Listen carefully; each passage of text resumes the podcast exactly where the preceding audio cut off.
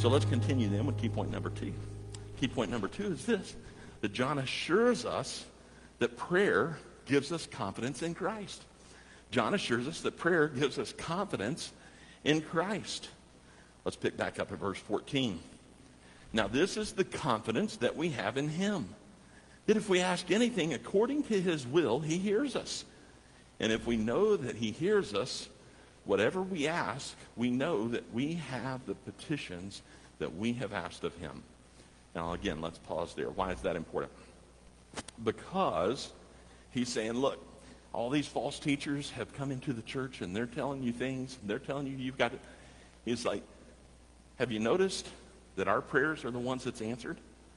Have you noticed that? I mean, that's what he's pointing out, right? I mean, he's saying, listen, if we have confidence to believe in the gospel, it should be in whose prayers are getting answered. And he's saying, look, our, our prayers, we have confidence that our message is the correct message. The gospel message is right. And don't be listening to these false teachers. Why? Because we know who, which, which one God is answering, which prayers God's listening to. John points to those answered prayers as reason for us to be confident in Christ. And he's addressing that false teaching. And then he gives us an example of a compassionate prayer and picks up at verse 16. And this, in, in reality, verses 16 and 17, if you were to look at some commentaries and read up on this, this is one of the most difficult passages in all of Scripture. It's one of the most challenging. It's one of those that, you know, how, how are we to understand this? And I hope that I can uh, do it justice this morning. Here's what it says If anyone sees his brother sinning, a sin which does not lead to death, he will ask or in other words, he will pray or he will ask God in prayer. And he, that's going to be God, will give him life for those who commit sin leading, not leading to death. There is sin leading to death. I do not say that he should pray about that. All unrighteousness is sin. And there is sin not leading to death. Now let's pause. That's a lot to unpack, right? I mean, there's a lot going on there. What in the world is he talking about? Sin that leads to death, and then some sin that doesn't lead to death, and what in the world? It is a tough passage. What's going on? Well, first, let's do a couple of things. Let's, uh, let's do some identification. Who is praying? And who is he praying for? Well, the first thing is who is praying? And the Apostle John says anyone, any Christian who observes a reason to pray. That's fair enough, right? If anyone sees his brother sinning a sin, let's pause there. We can say, any of us see someone else that's doing something, it should spur within us a desire to pray. Not a desire to post on Facebook or call someone and gossip, or it, it should do what? For the Christian, it should spur us to, it should stir us in such a way that we want to pray for them. So who, who is identified as the person who's praying? Any Christian who observes a reason to pray. Who's being prayed for? Well, it's clear here. It says a brother. So this is another Christian. This is someone who is a believer, but they're doing what? They've fallen into sin. They're committing some type of sin. In fact, if we look closer, it says if anyone sees his brother sinning in sin. Uh, in other words, this is not just, hey, we saw him sin. We saw him do something in the past we see him choosing to do something over and over. We're seeing a pattern. So it's not just saying we see somebody who sinned. Why? Because all of us have sinned. But what's it saying, it's saying here? You've observed a brother, a Christian, who is doing what? Choosing to do ongoing sin. So, what distinctions then are made? What distinctions are made about sin? Well, the Apostle Paul says one is a sin that leads to death. And then the other is a sin that does not lead to death. How do we understand that? Ultimately, consider this.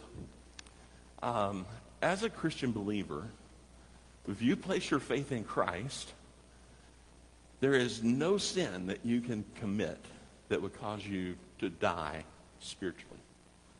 You have your salvation secured in Christ. There's nothing that you can do to lose that salvation. There is no sin that you can commit. The only sin that is unpardonable is to reject the, is to blaspheme the Holy Spirit, to reject the Holy Spirit's conviction unto salvation, to reject him entirely. That's the unpardonable sin. So what is it saying here? 1 John 5:16 is saying that there comes a point when God can no longer allow a Christian believer to continue in unrepentant sin. And when that point is reached, God may decide to take the life of the stubbornly sinful believer. There is no sin in the life of a Christian believer that can result in spiritual death. But then in contrast, in other words, there's, the, you know, there's sin that does not lead to death, but then there is one that leads to death. So in contrast, there can be a presence of unrepentant sin that results in physical death. So then the question is what? Do we see an example of that? Can we find an example of that in Scripture? Is there, is there a place where we can see this? You, you've had this unrepentant sin, and God is saying, I'm, I'm, you're not going to lose your salvation, but I will remove you because you are, you are hurting the church. You are doing more damage by, by being in this sinful state, and I'm going to, to take you out of this world to give you physical death to prevent you from causing more harm to the church. Where do we see that in Scripture? We see it in the lives of Ananias and Sapphira. Ananias and Sapphira. Time limits us this morning to doing a full uh, examination of what went on, but you can find them in Acts chapter 5. They were Christians in the early church who committed a sin and because of that sin, God did what? Said, I'm going to have you experience physical death immediately to prevent you from continuing to do harm to the local church. I'm going to take you out. So, is there a sin unto death? It's any sin that we can commit, continual, repetitious sin, that God says, you know what? You are actually causing harm to the church. And for that reason, I'm going to remove you. Now, he can do that in a number of different ways. It doesn't mean that he's every time he's going to, he's going to take someone's life. He can sometimes cause, cause circumstances, remove that person from ministry, remove that person from their, uh, from their influence. He can, can do any number of things, but God reserves the right to do what? To, do, to, to take their physical life and bring them into his presence to prevent them from doing more harm.